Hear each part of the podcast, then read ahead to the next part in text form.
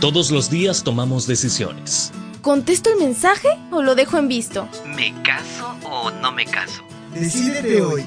Una decisión puede cambiar tu vida. Con amigos, con la familia, pero sobre todo con Dios. Decide el propósito de Dios en tu vida. Son 366 meditaciones, una para cada día, que te ayudará a tomar buenas decisiones. Decídete hoy el propósito de Dios para tu vida.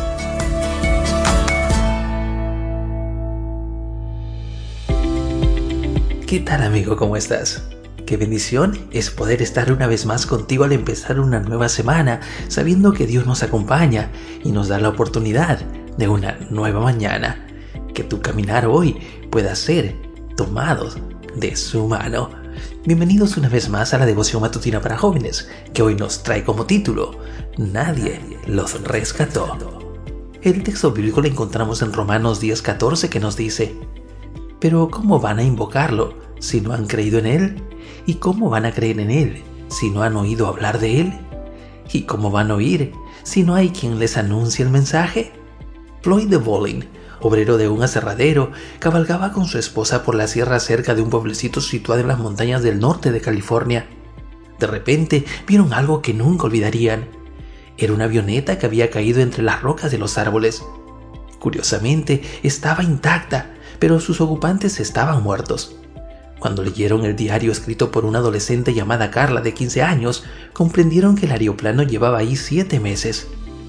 El relato de esta familia que se estrelló en las montañas constituye un ejemplo de resistencia y valor. Carla y su madre prestaron atención durante más de ocho semanas para tratar de percibir cualquier ruido que pudiera indicar la presencia de rescatistas. El diario revela que pasaron por momentos muy difíciles, no tenemos alimento, solamente la esperanza nos ha mantenido con vida. El 30 de abril, Carla escribió, Hoy cumplo 17 años y quisiera ser rescatada hoy mismo. Eso sería lindo. El día está muy luminoso. Hay mucho sol. Tal vez pronto podremos salir de aquí. Sin embargo, nunca fueron encontradas con vida. Muchos aviones las buscaron, pero habían ido en la dirección equivocada y sus ocupantes no pudieron localizar la avioneta accidentada a causa de la nieve. Carla y su madre deseaban vivir, querían ser rescatadas, pero sabían la triste suerte que les esperaba si no encontraban comida y agua. Solo les quedaba esperar que la ayuda llegara desde el cielo donde volaban los aviones de rescate. Del mismo modo, hoy hay personas que se encuentran perdidos, alejados de Dios, y su única posibilidad de rescate somos tú y yo, que hemos aceptado el mensaje de salvación.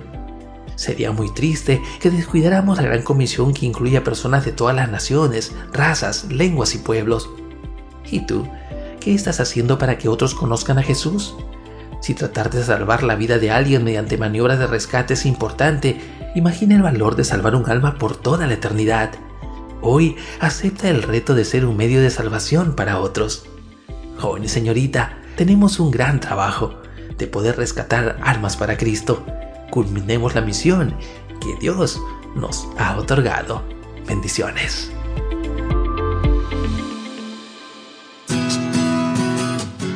Decídete hoy. Son 366 meditaciones, una para cada día, que te ayudará a tomar buenas decisiones. Volveremos para seguir recargando tu día.